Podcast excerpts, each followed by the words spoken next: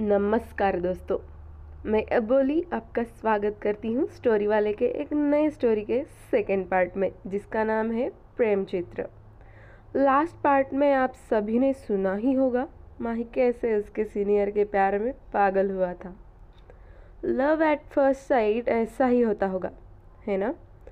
वो कब और कैसे हो जाता है पता भी नहीं चलता। दोस्तों, ऐसा कहा जाता है प्यार का मिलना भी शायद तकदीर होती है। प्यार का मिलना भी शायद तकदीर होती है। बहुत कम लोगों के हाथों में ये लकीर होती है। अब यही जानना है कि ये लकीर माही के हाथों में भी होगी। उसके प्यार का अंजाम क्या होगा?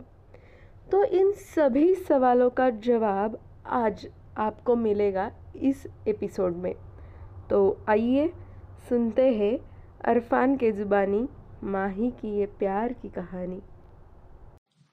वो मेरे सामने आई तो मुझे पहले जैसा कुछ महसूस हुआ।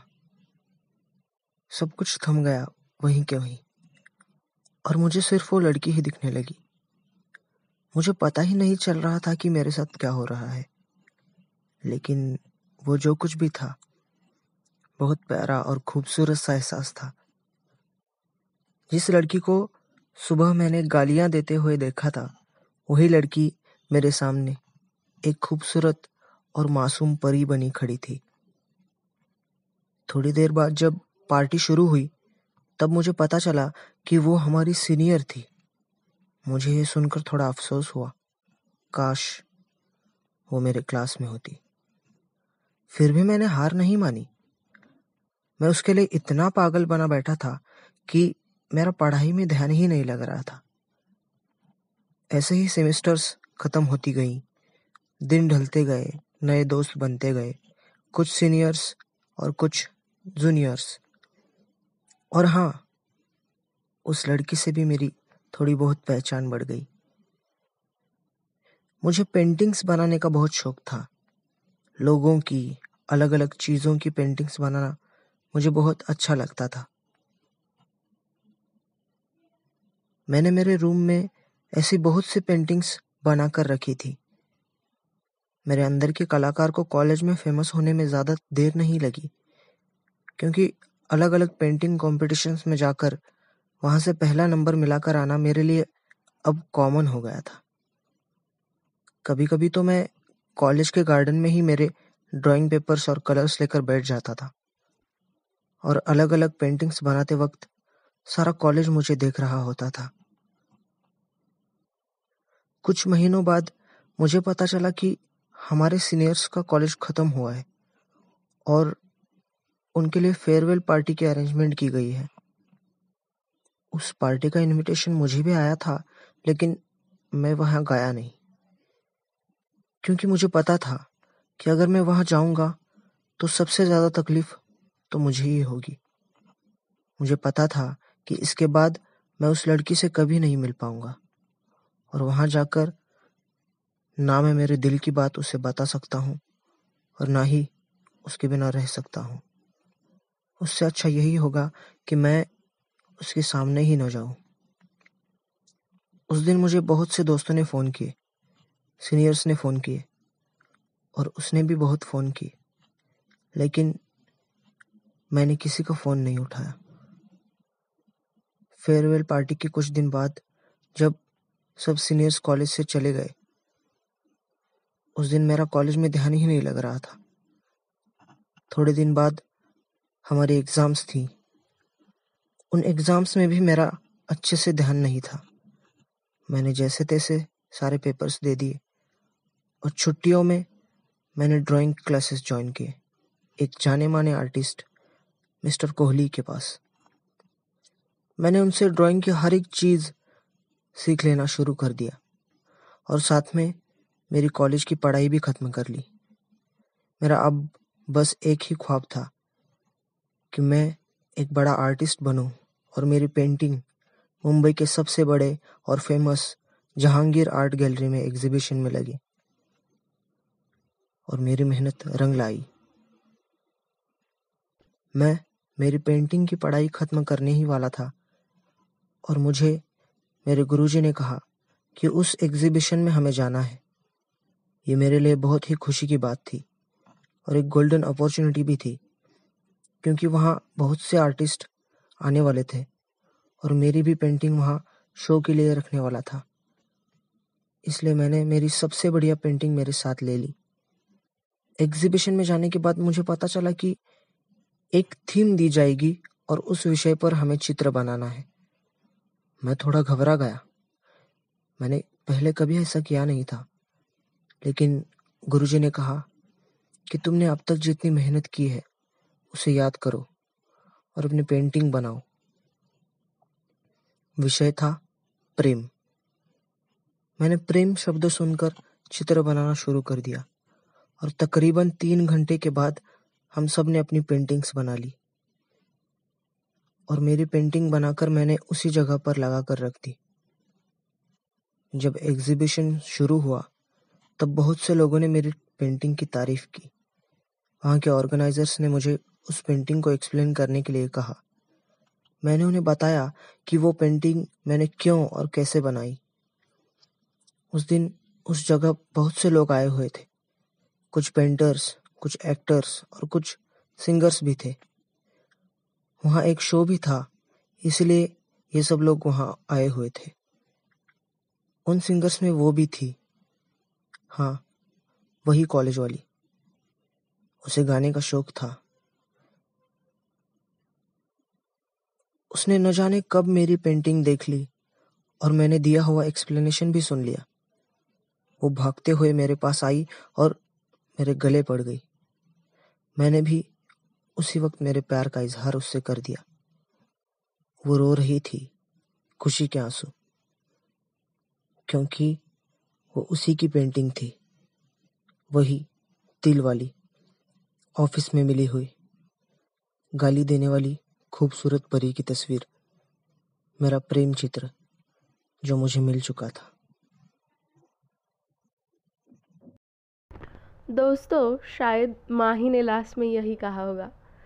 इतनी शिद्दत से मैंने तुम्हें पाने की कोशिश की है कि हर जर्रे ने मुझे तुमसे मिलाने की साजिश की है।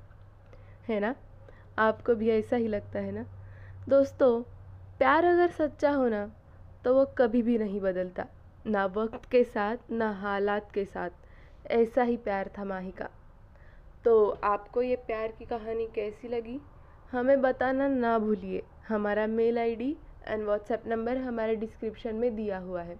और ऐसी ही कहानियाँ सुनते रहने के लिए आप हमें सब्सक्राइब कीजिए एंड हमारे साथ जुड़े रहिए।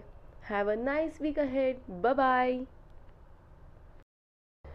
नमस्कार दोस्तों, मैं अबोली आपका स्वागत करती हूँ स्टोरी वाले के एक नए स्टोरी के सेकेंड पार्ट में, जिसका नाम है प्रेम चित्र। लास्ट पार्ट में आप सभी ने सुना ही होगा। माही कैसे उसके सीनियर के प्यार में पागल हुआ था। लव एट फ़र्स्ट साइट ऐसा ही होता होगा, है ना? वो कब और कैसे हो जाता है पता भी नहीं चलता। दोस्तों, ऐसा कहा जाता है कि प्यार का मिलना भी शायद तकदीर होती है।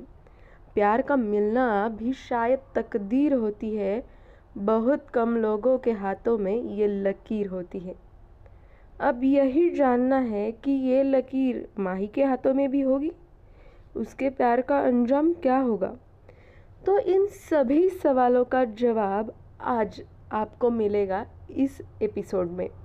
तो आइए सुनते हैं अरफान के ज़ुबानी, माही की ये प्यार की कहानी।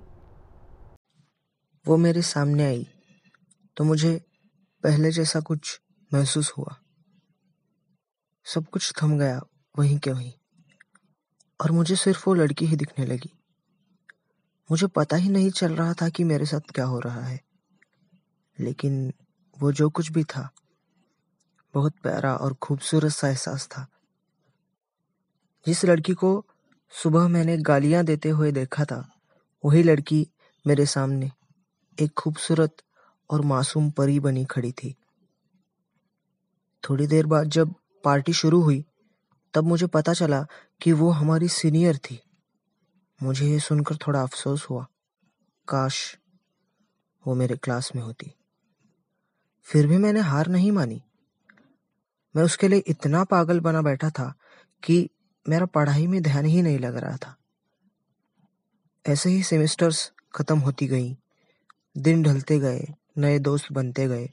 कुछ सीनियर्स और कुछ जूनियर्स। और हाँ उस लड़की से भी मेरी थोड़ी बहुत पहचान बढ़ गई। मुझे पेंटिंग्स बनाने का बहुत शौक था। लोगों की अलग अलग चीज़ों की पेंटिंग्स बनाना मुझे बहुत अच्छा लगता था। मैंने मेरे रूम में ऐसी बहुत सी पेंटिंग्स बना कर रखी थी। मेरे अंदर के कलाकार को कॉलेज में फ़ेमस होने में ज़्यादा देर नहीं लगी, क्योंकि अलग अलग पेंटिंग कॉम्पिटिशन्स में जाकर वहाँ से पहला नंबर मिलाकर आना मेरे लिए अब कॉमन हो गया था। कभी कभी तो मैं कॉलेज के गार्डन में ही मेरे ड्राइंग पेपर्स और कलर्स लेकर बैठ जाता था और अलग अलग पेंटिंग्स बनाते वक्त सारा कॉलेज मुझे देख रहा होता था।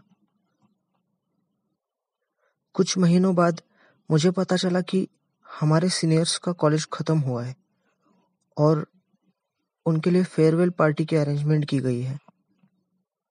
उस पार्टी का इनविटेशन मुझे भी आया था, लेकिन मैं वहाँ गया नहीं। क्योंकि मुझे पता था कि अगर मैं वहाँ जाऊँगा तो सबसे ज़्यादा तकलीफ़ तो मुझे ही होगी। मुझे पता था कि इसके बाद मैं उस लड़की से कभी नहीं मिल पाऊँगा।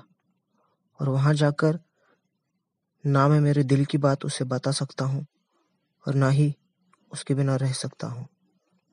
उससे अच्छा यही होगा कि मैं उसके सामने ही न जाऊँ।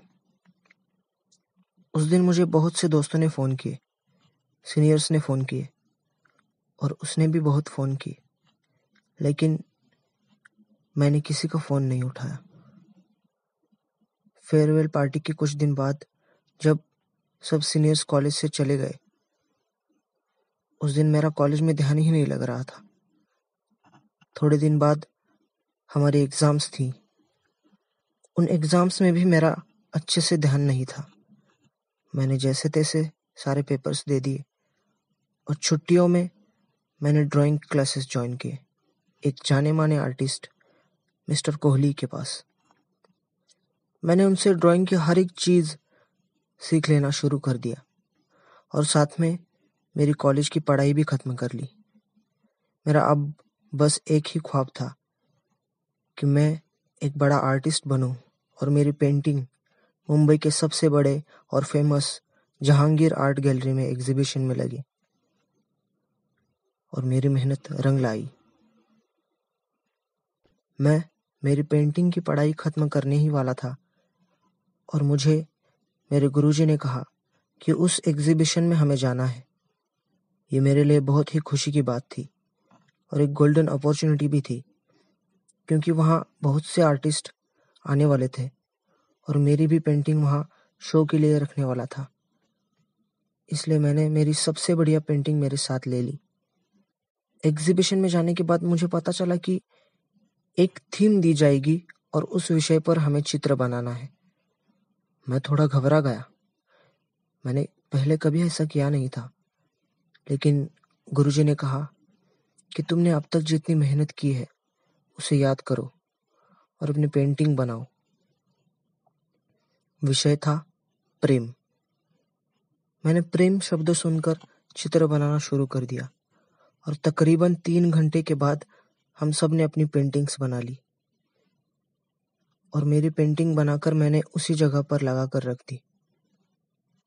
जब एग्जीबिशन शुरू हुआ, तब बहुत से लोगों ने मेरी पेंटिंग की तारीफ़ की। वहाँ के ऑर्गेनाइजर्स ने मुझे उस पेंटिंग को एक्सप्लेन करने के लिए कहा। मैंने उन्हें बताया कि वो पेंटिंग मैंने क्यों और कैसे बनाई। उस दिन उस जगह बहुत से लोग आए हुए थे। कुछ पेंटर्स कुछ एक्टर्स और कुछ सिंगर्स भी थे। वहाँ एक शो भी था, इसलिए ये सब लोग वहाँ आए हुए थे। उन सिंगर्स में वो भी थी। हाँ वही कॉलेज वाली। उसे गाने का शौक था। उसने न जाने कब मेरी पेंटिंग देख ली और मैंने दिया हुआ एक्सप्लेनेशन भी सुन लिया। वो भागते हुए मेरे पास आई और मेरे गले पड़ गई। मैंने भी उसी वक्त मेरे प्यार का इजहार उससे कर दिया। वो रो रही थी, खुशी के आँसू, क्योंकि वो उसी की पेंटिंग थी, वही तिल वाली ऑफ़िस में मिली हुई, गाली देने वाली खूबसूरत परी की तस्वीर। मेरा प्रेम चित्र, जो मुझे मिल चुका था। दोस्तों, शायद माही ने लास्ट में यही कहा होगा। इतनी शिद्दत से मैंने तुम्हें पाने की कोशिश की है कि हर जर्रे ने मुझे तुमसे मिलाने की साजिश की है। है ना? आपको भी ऐसा ही लगता है ना? दोस्तों, प्यार अगर सच्चा हो ना तो वो कभी भी नहीं बदलता, ना वक्त के साथ, ना हालात के साथ। ऐसा ही प्यार था माही का तो आपको ये प्यार की कहानी कैसी लगी? हमें बताना ना भूलिए। हमारा mail ID and WhatsApp number हमारे डिस्क्रिप्शन में दिया हुआ है। और ऐसी ही कहानियाँ सुनते रहने के लिए आप हमें सब्सक्राइब कीजिए एंड हमारे साथ जुड़े रहिए। Have a nice week ahead bye bye